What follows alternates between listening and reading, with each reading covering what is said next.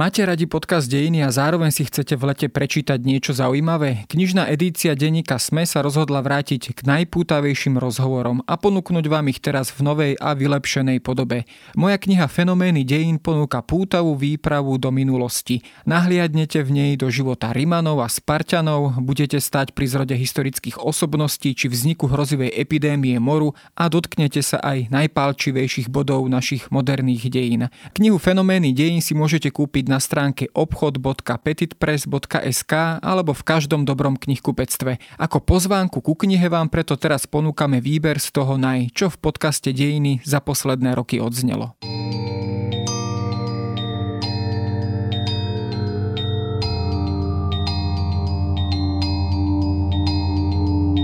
14. júla si celé Francúzsko ako každý rok pripomínalo svoj najvýznamnejší štátny sviatok, Deň dobytia Bastily. Práve táto udalosť presne pred 230 rokmi odštartovala celý rad politických, ale aj spoločenských a sociálnych zmien, ktoré zvykneme označovať termínom francúzska revolúcia. Tá mala pre ďalší historický vývoj celej Európy kľúčový význam a asi nepreháňajú ani tí historici, ktorí hovoria o globálnom dopade revolučných udalostí vo Francúzsku v lete roku 1700 1989. Revolúciu dodnes pripomína jej stále živá symbolika, slávna trikolóra, Marséza ako francúzska štátna hymna, no predovšetkým ju reprezentujú slova rovnosť, bratstvo, sloboda. A práve toto politické heslo prežilo v ďalších rokoch závratnú politickú kariéru a je stále súčasťou politického vedomia ľudí viac alebo menej po celom svete. Ako sa však v pôvodne absolutistickom Francúzsku kráľa Ludovita XVI rodila revolúcia a na čom vlastne stroskotal starý režim.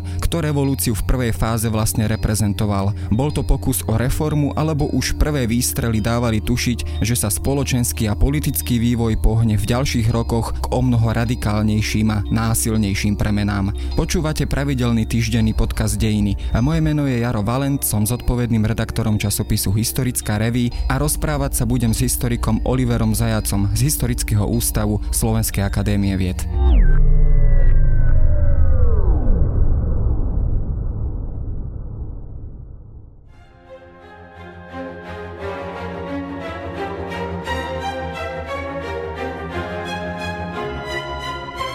Starý režim, tak ako sme ho v úvode spomenuli, sa ešte vžilo jedno pomenovanie, čiste rídzo-francúzske ancien režim, ktoré malo dlhú tradíciu a dá sa povedať, že bolo takým klasickým príkladom absolutistickej vlády. Francúzsko býva aspoň takto uvádzané. Napriek tomu tento režim v tej záverečnej fáze, v tých posledných rokoch, teda 80. rokoch 18. storočia skončil ako keby kolapsom, aspoň tak sa to na prvý pohľad zdá. Čo bolo vlastne príčinou prvých, dá sa povedať, revolučných udalostí. Bola to extrémna sociálna nerovnosť, boli to finančné problémy a bankrot štátnej pokladnici, alebo boli to hĺbšie politické problémy. Tak ako si správne podotkol, Francúzsko býva prezentované ako taký prototyp absolutistickej, centralistickej krajiny. Ak sa niečo Ľudovitovi 14. nazývané moje kráľ podarilo, tak je to práve vytvoriť takýto obraz Francúzska. Tá historická realita však bola pochopiteľne mnoho komplikovanejšia. Francúzsko vôbec nebolo takto jednotné. Možno len pre zaujímavosť e, v rámci francúzského kráľovstva dokonca existovali colné bariéry. Napríklad e, medzi Bretonskom a zvyškom krajiny, medzi juhom a severom. Jednoducho stále ste boli v rámci jedného kráľovstva kráľovstva, napriek tomu ste museli platiť clo. Boli tam nejaké mýtne stanice a za ten tovar, ktorý ste prevážali od soli cez oblečenie, cez ja neviem čokoľvek iné, ste platili clo. Čiže to isté sa týka jazykovej stránky. Ak ste cestovali zo severu na juh alebo z východu na západ, často sa mohlo stať, že ste ani nerozumeli tým ľuďom. Je jeden e, zápis jedného AB, ktorý cestoval predvečer revolúcie v roku 1788. Cestoval z Toulouse na sever do Bretonska a on si zapísal, že skúšal na tých obyvateľov, ktorých stretol hovoriť francúzsky anglicky, skúšal nejaký svoj rodný dialekt, skúšal latinčinu a nič z toho sa neujalo, jednoducho absolútne si nerozumeli. Takže naozaj to Francúzsko bolo komplikované a ten obraz nejakej centrálnej, jednej, unitárneho štátu, to je skôr mýtus ako historická realita. Dokonca teda ani čo sa týka daňového zaťaženia, tak neplatili jednotné pravidlá pre Francúzsko a to aj po tej povedzme sociálnej linke, ale aj tej geografickej, to znamená, že v rôznych častiach sa platili rôzne dane. Bol to práve aj toto jeden z tých kľúčových faktorov alebo problémov Francúzska 18. storočia storočia, extrémne vysoké daňové zaťaženie, neustále prázdna štátna pokladnica a nákladný dvorský život vo Versailles. Toto bývajú uvádzané ako také klasické príčiny. Finančná situácia bola skutočne zlá. V podstate už od smrti Ľudovita 14. kráľa Slnko bolo Francúzsko permanentne v krízovej situácii, ktorá sa ešte prehlbovala v priebehu 18. storočia. Neúspešná 7-ročná vojna, strata zámorských kolónií, potom americká vojna za nezávislosť, ktorá síce teda z e, geopolitického hľadiska priniesla Francúzsku akési víťazstvo, pomoc teda americkým kolóniám a vznik nezávislého štátu Spojených štátov a zároveň aj spojenectvo. Na druhej strane však e, Francúzsko minulo na túto vojnu približne 1 milión livier čo boli peniaze, ktoré Francúzsko vlastne nemalo. Oni si požičiavali na zahraničných trhoch za neúnosné úroky a jednoducho taký ten domček z karát, ktorý postupne francúzski králi budovali. Tu treba aj upozorniť na to, že ani Ľudovit 15. ani Ľudovit 16. neboli prototypom schopného panovníka. Obaja boli cnostní ľudia, boli ako osobne veľmi vrelo vnímaní medzi dvoranmi, ale nemali tie vladárske schopnosti. Takže tam ani nebolo otázkou, či nejaký problém príde, otázkou bolo skôr kedy nastane. Bol ten systém a režim napriek tomu nereformovateľný. Samozrejme je pochopiteľné, že monarchovia sa snažili udržať si absolútnu vládu, to je pochopiteľné aspoň z logiky veci a logiky politiky. Napriek tomu ozývali sa hlasy aj v tomto čase o určitých, predovšetkým finančných, daňových, ale aj hĺbších politických reformách. A nedostávalo sa im sluchu. Reformovateľný pravdepodobne bol, to my už dnes nevieme, nakoľko tá historická realita smerovala niekam inám. Čo sa týka náročnosti reformovateľnosti tohto štátu, tak ten spočíval najmä v tom, že aj tá absolutistická moc, ktorá sa zvykne neustále opakovať, ona tiež bola závislá od istých faktorov. Akýkoľvek zákon, ktorý kráľ predložil, museli najprv zaregistrovať autonómne súdne úrady, ktoré sídlili v 13 francúzskych mestách od Paríža cez Marseille, také tie najväčšie metropoly. A takisto kráľ vždy naražal na odpor aristokracie. A zvlášť posledné 10 ročia, najmä 80. roky 18.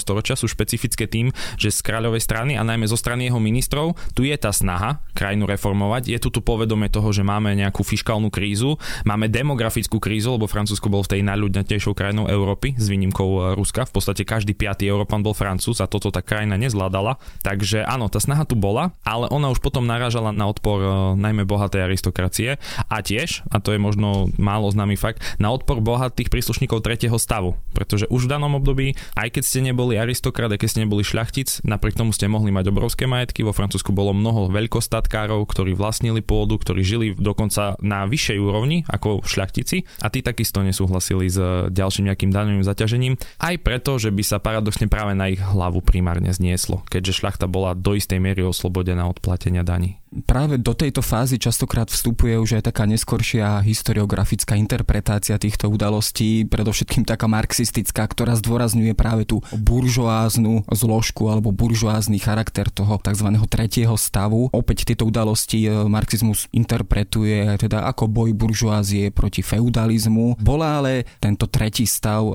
natoľko politicky uvedomelý a povedzme aj politicky radikalizovaný, aby e, naozaj vyslovene, čo sa týka politického programu cielil k nejakej revolúcii, alebo mu išlo vyslovene len o nejaké daňové úlavy, o nejaké ústupky a o nejaké mierne reformy. Vo všeobecnosti je náročné hovoriť o treťom stave ako o nejakej jednoliatej skupine to nebol dokonca ani prvý stav ako církev, ani druhý ako aristokracia, alebo teda šľachta. Jednoducho tie stavy boli nesmierne rôznorodé a najnovšie historické výskumy už dokazujú, že ak vo Francúzsku vznikalo nejaké trenie pred revolúciou, tak ono paradoxne nevznikalo medzi jednotlivými stavmi, ale skôr naprieč týmito stavmi. Pretože rozdiel medzi životom nejakých prelátov a biskupov a obyčajného nejakého vidieckého kňaza napríklad bol nesmierne radikálny. To isté platilo pri aristokracii, ktorá ešte viac reflektovala to, že jej chýba nejaká politická politická moc.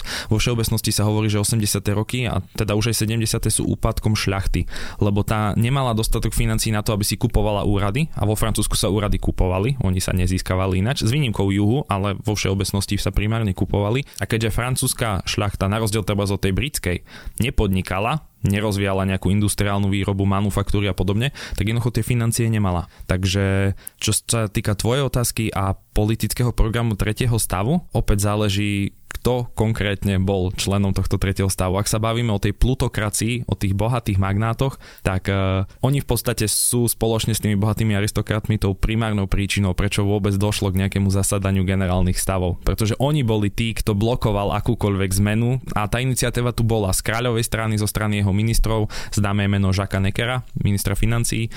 Tá snaha tu bola, lebo oni vnímali tú potrebu. Ale práve tá, nazvime to teda plutokracia francúzského kráľovstva, túto zmenu zastavila a už sa potom rozbehol ďalej kolobeh udalostí, o ktorom ešte budeme hovoriť.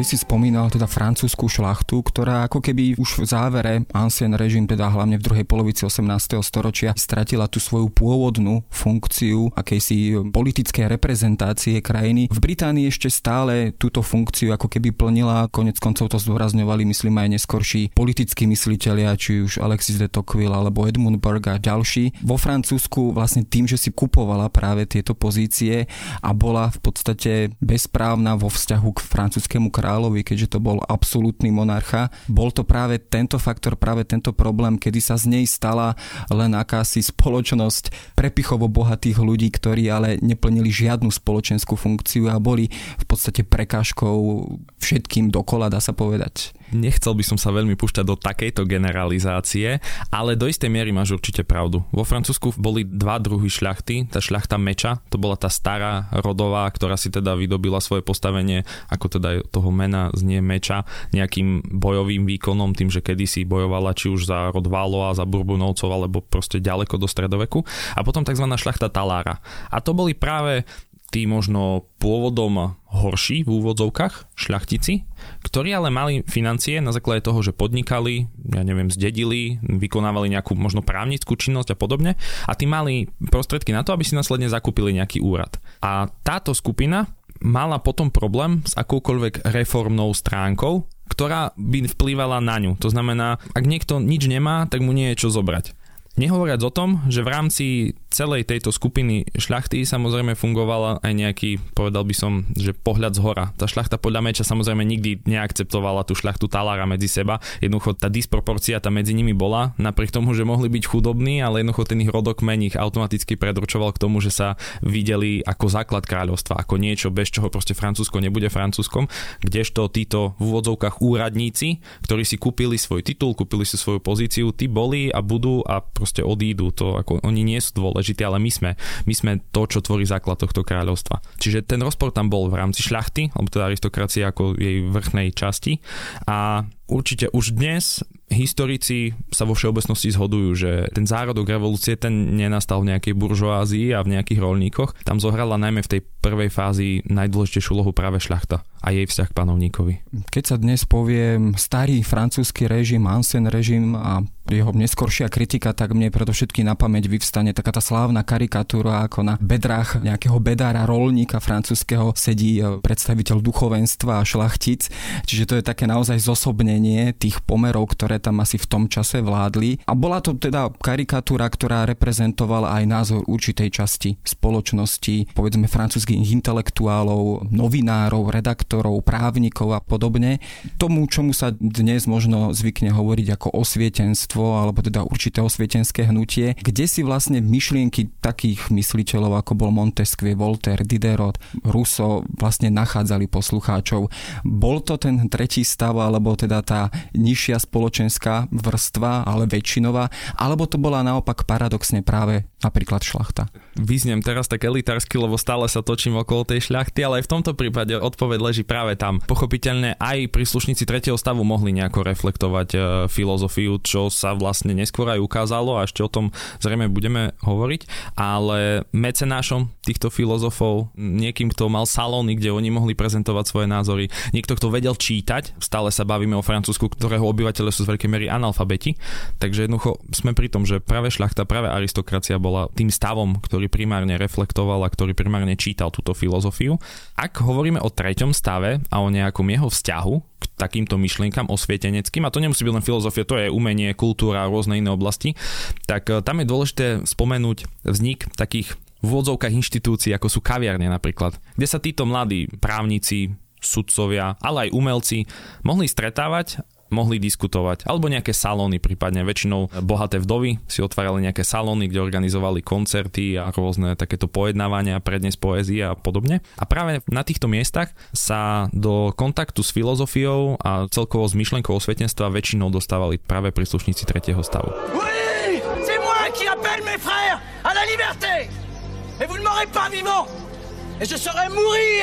glorieusement plutôt que de voir la France No keď som si študoval vlastne dejiny francúzskej revolúcie, práve o kaviarniach sa hovorilo ako veľmi živých miestach. My si dnes kaviarne možno predstavujeme naozaj tak trošku pasívne alebo konzervatívne. Vtedy tu boli naozaj asi ľudové kaviarne, kde teda do styku prichádzali naozaj rôzni ľudia, rôzne myšlienky. A všetko sa to dialo práve v Paríži, alebo predovšetkým v Paríži. Paríž zrejme zohral práve počas leta 1789 tú rozhodujúcu kľúčovú úlohu, kde sa všetky tieto udalosti nakoniec aj odohrávali. A tu sa zišlo aj, teda nie síce priamo v Paríži, ale nedaleko Paríža, vo Versailles, v Kráľovskom zámku, aj one slávne generálne stavy alebo zhromaždenie generálnych stavov, čo bolo vlastne podnetom, aby francúzsky král po, myslím, že dvoch storočiach opäť zvolal generálne stavy, ktoré teda mali zrejme riešiť nejakú situáciu. Ako som už spomínal, ľudový 16. a celý okruh jeho ľudí, primárne teda ministrov, šiestich ministrov, ktorých absolutistický kráľ francúzsky mal a ktorých si sa menoval, odvolával, ale jednoducho mali ako svojich poradcov.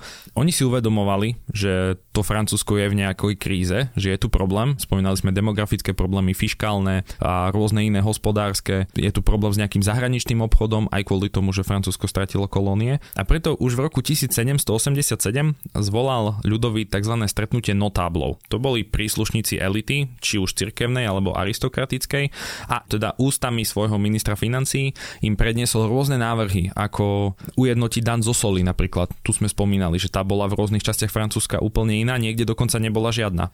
Takisto ujednotiť možno daň z hlavy, to znamená, aby tu daň z hlavy platila aj šľachta, aj cirkevní hodnostári. Ono tu zase nie je taká čiastka, aby to ich zrujnovalo, ale napriek tomu ju neplatia. No ale všetky tieto návrhy, akokoľvek možno progresívne, akokoľvek mohli pomôcť, boli zamietnuté. S výnimkou jedného jediného podnetu alebo jedného jediného prísľubu, ktorý si vydobil Marquis Lafayette, v tej dobe už známy hrdina dvoch svetov, ktorý sa vrátil zo Spojených štátov. A on si teda vymohol u ministra financií, aby teda tlmočil kráľovi prozbu alebo túžbu alebo dokonca žiadosť týchto notablov, aby boli zvolané generálne stavy. Lafayette a celé toto združenie notablov dostalo prísľub a Ľudovic skutočne tie generálne stavy zvolal. Čo je zaujímavé ale v súvislosti s tým, že teda či Paríž je naozaj centrom, tak počas tohto stretnutia notáblov sa už v, regióne Dauphiné, nedaleko Grenoblu, zišli lokálne stavy. V jednej obci, ktorá sa volá Vizil, sa zišli stavy s tým, že teda boli tam príslušníci prvého stavu ako cirkvi, príslušníci druhého stavu, šľachty.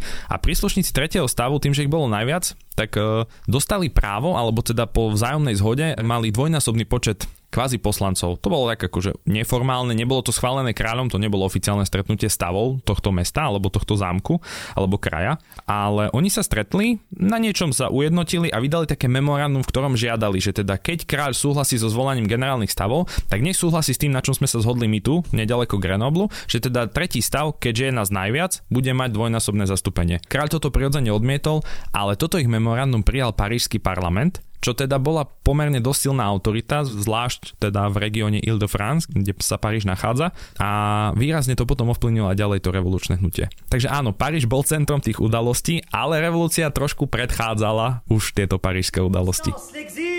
Jusqu'à la France une constitution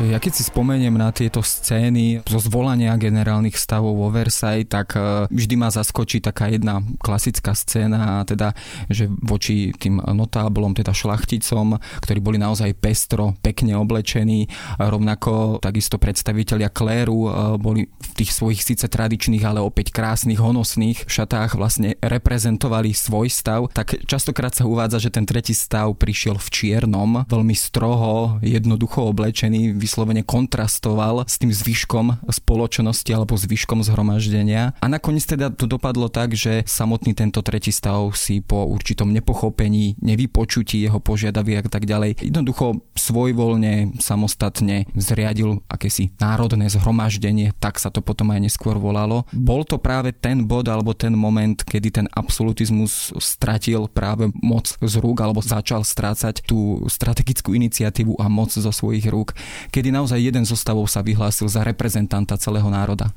V podstate áno, ten moment vyhlásenia, alebo teda keď sa predstaviteľe tretieho stavu ujednotili, že ten názov tretí stav nevystihuje to, za čo sa oni sami považujú, to bol ten impuls k tomu, že dajme si meno, ktoré bude vystihovať to, čo my sme. A keďže my zastupujeme z drvivej väčšiny tento národ, prvý a druhý stav zastupoval nejakých približne 200 tisíc príslušníkov. Francúzsko malo 28 miliónov obyvateľov, takže ako tá disproporcia je enormná. Tak jednoducho sa predstaviteľe tretieho stavu paradoxne na čele s ABCsom, ktorý bol teda duchovný a s Mirabom, ktorý bol zase aristokratom, zhodli, že dajú si názov Národné zhromaždenie. A tento moment bol možno taký symbolický a potom jeden taký ešte symbolickejší, na ktorý sa vždy spomína, to je tá prísaha v Loptovni. Pretože ich prvá myšlienka, ich prvá túžba, nebavíme sa o nejakej revolúcii, o zosadení kráľa, niečom v roku 1789 ani náhodou, tu sa bavíme o tom, že Francúzsko je v kríze a poďme ho nejako zmeniť, aby bolo na tom lepšie.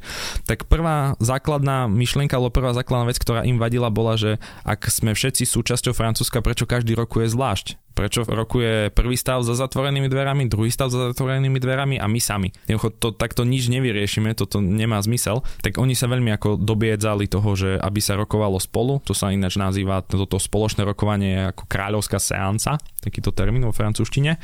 A to sa im napokon aj podarilo, po tom, čo odprisahali v tej loptovni, to je vlastne súčasť zámku Versailles, že sa nerozídu, dokiaľ nedajú štátu ústavu, alebo teda dokiaľ nedajú francúzsku ústavu, tak po takýchto všelijakých tlakoch a prehmatoch napokon ľudový súhlasil s tým, že OK, zídeme sa všetci, všetky tri stavy, ja tomu budem predsedať, čo teda už z protokolu vyplývalo, že ak sa zídu všetky tri stavy, tak predsedať musí kráľ.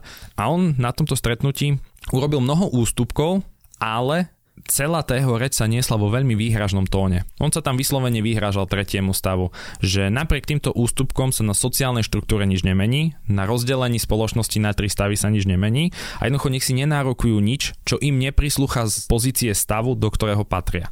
No a od tohto momentu nabrala situácia rýchly spád Mirabo tam vystúpil s takým plamenným prejavom, že teda boli oklamaní, že tyran na nich útočí. Čo oni ešte vtedy nevedeli je, že Ľudovit už v danej dobe povolal väčšinou cudzie pluky, ktoré teda neboli zložené primárne z Francúzov, smerom na Paríž. No a tak nejak sa príchodom cudzích armád a informáciami o tom, čo sa deje vo Versailles, v Paríži zblkol plameň, a 14. júla sa teda obyvateľstvo rozlože dobie Bastilu.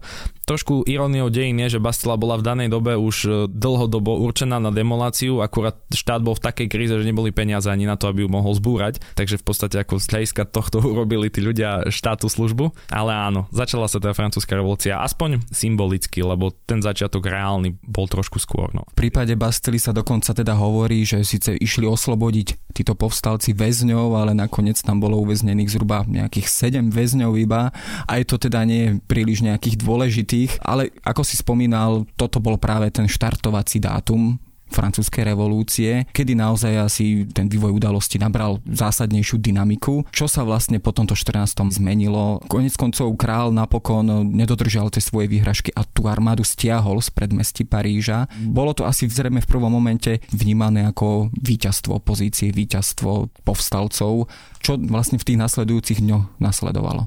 Tam je dôležité podotknúť, že ani tí poslanci Národného zhromaždenia, ktoré už nebolo tvorené len tretím stavom, k nemu sa postupne pridali aj členovia kléru, primárne nižšieho, ako som spomínal, tí dedinskí farári, ktorí žili v ťažkých podmienkach. Takisto mnohí šľachtici sa pridali k Národnému zhromaždeniu, stali sa jeho súčasťou. Napriek tomu, že ono to dnes býva interpretované, že ten útok na Bastilu v podstate zachránil revolúciu, áno, to môžeme akceptovať, takúto interpretáciu, ale ten prvý moment bol v podstate pomerne dosť strašidelný ako pre kráľa, tak aj pre to to národné zhromaždenie, pretože v danej chvíli si všetci uvedomili, že je tu nejaký jeden činiteľ, s ktorým nikto nerátal a to je proste ľud ktorý je schopný zobrať do ruky kosy, nejaké proste kladiva, čokoľvek, čo nájde a jednoducho vtrhnúť do mesta a porozbíjať, pozabíjať, jednoducho zrunovať všetko, čo mu príde pod ruku. A konec koncov vyrabovali invalidovňu, aby teda ťahli na Bastilu. Presne, to bolo niečo, s čím nikto nerátal, akože to bol fakt, že úplne nový činiteľ v politickej hre a od tohto momentu aj o mnoho viac sa začína akcentovať a tí politici začínajú vnímať a využívať potom následne vlastne silu tohto ľudu, tejto masy.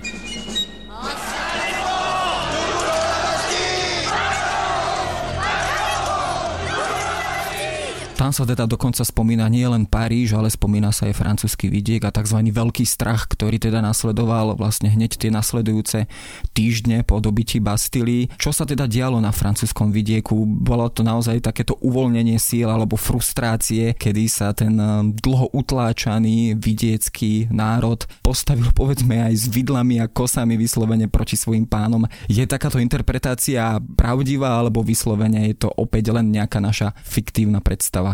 Ako ona je pravdivá do opisu toho, čo sa stalo. Naozaj akože tí sedliaci, rolníci a všetci tí poddaní brali, čo im prišlo pod ruky a rabovali šľachtické sídla, rabovali nejaké úrady kráľovské, ale to tiež súviselo s tým, že napríklad kráľovskí intendanti, čo boli teda úradníci menovaní kráľom, s rôznymi právomocami podľa toho, čomu sa venovali, aký úrad zastávali, tak oni po týchto udalostiach opustili svoje miesta. To znamená, netreba si to predstavovať tak, že tí sedleci vtrhli do nejakého úradu a tí úradníci tam v kľude pracovali a tvárili si, že sa nič nedeje. Oni vedeli veľmi dobre, čo sa deje v Paríži a jednoducho pri prvej možnosti zbalili, čo mali a odišli.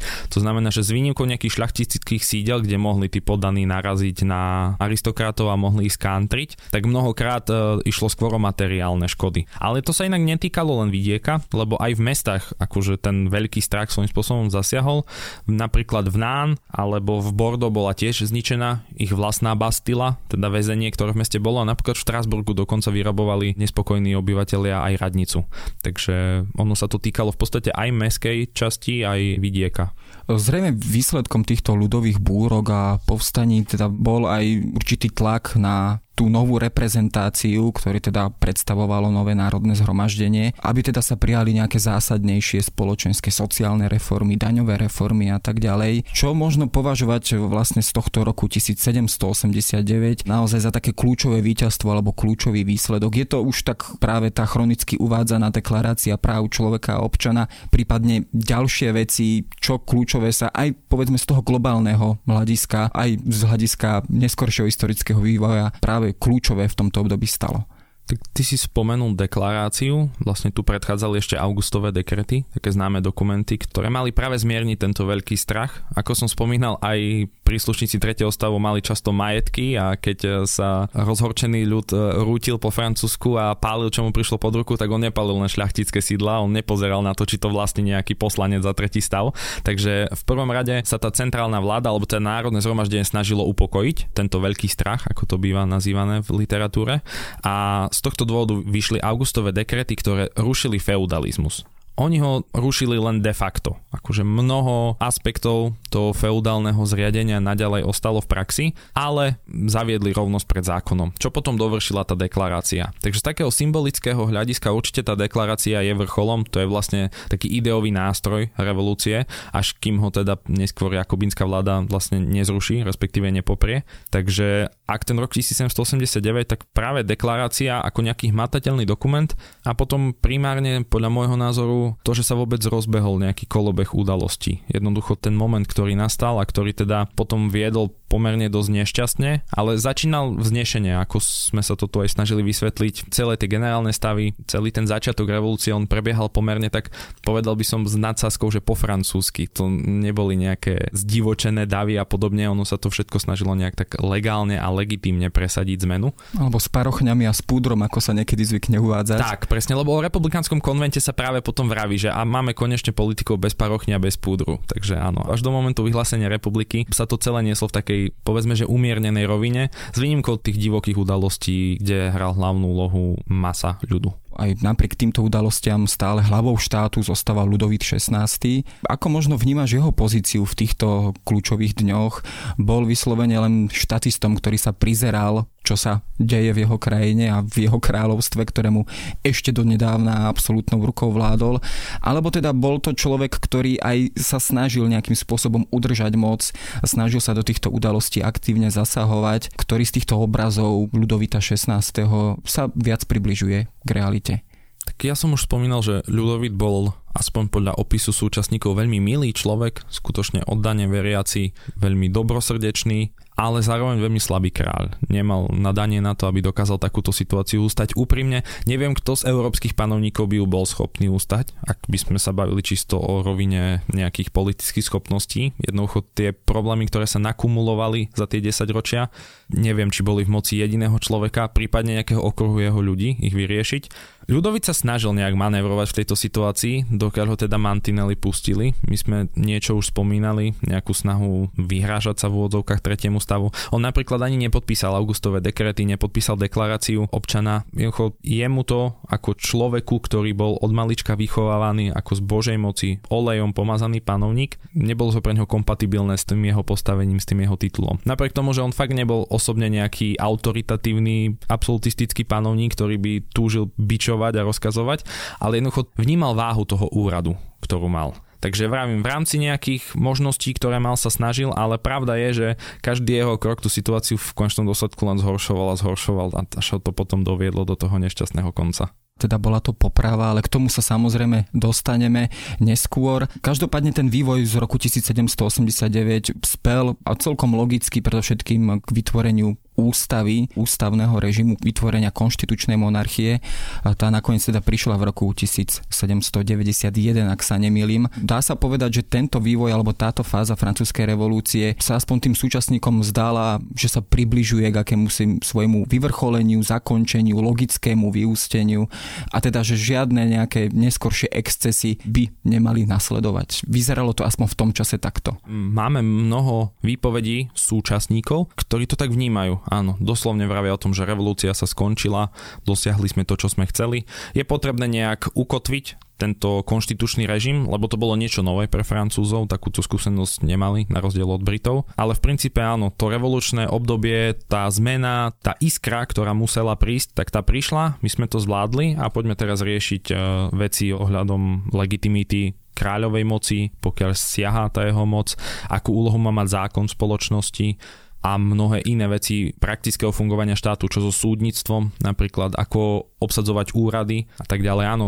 primárne pre tú umiernenú časť poslancov Národného zhromaždenia alebo potom už ústavodárneho Národného zhromaždenia, keďže ich úlohou bolo e, skonštituovať ústavu. Pre nich sa revolúcia skončila. Aspoň tomu úprimne verili, že teda nastal koniec a už to pôjde len dobre.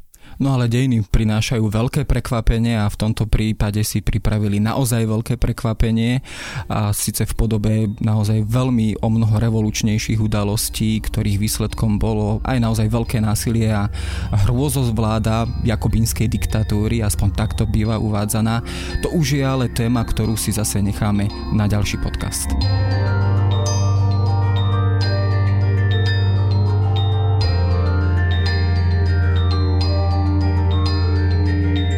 To je na dnes všetko. Počúvali ste Dejiny, týždenný podcast denníka Sme a historickej reví. Podcast Dejiny vychádza každý týždeň v nedelu. Prihláste sa na jeho odoberanie vo svojej podcastovej mobilnej aplikácii na platformách Google Podcasty, Apple Podcasty alebo v službe Spotify. Všetky diely nájdete aj na adrese sme.sk lomka dejiny alebo historickareví.com.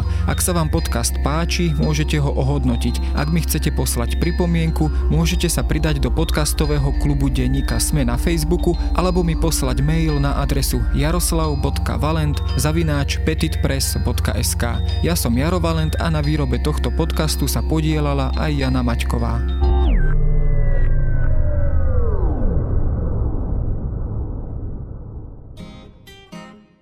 Viete, čo je to piatoček? Ja vôbec, ja akože absolútne vôbec, hej. Skutočne? Nie. Piatoček je satirický podcast nie len o politike. Klamstva, klamstva a klamstva. Kristýna, Viktor a Adam vás v ňom každý týždeň prevedú tým najbizarnejším, čo sa stalo na Slovensku aj vo svete. V každom dieli vyberú aj tragéda týždňa a na záver sa možno aj trochu opustia. Čože? Piatoček vychádza prekvapivo každý piatok. Vždy vo výplatný termín júnovi, júlový, to znamená vo výplatnom termíne za kalendárny mesiac mája. Nájdete ho vo všetkých podcastových aplikáciách. A je jen. Poskávame vás všade. Viete čo, urobím to tak, že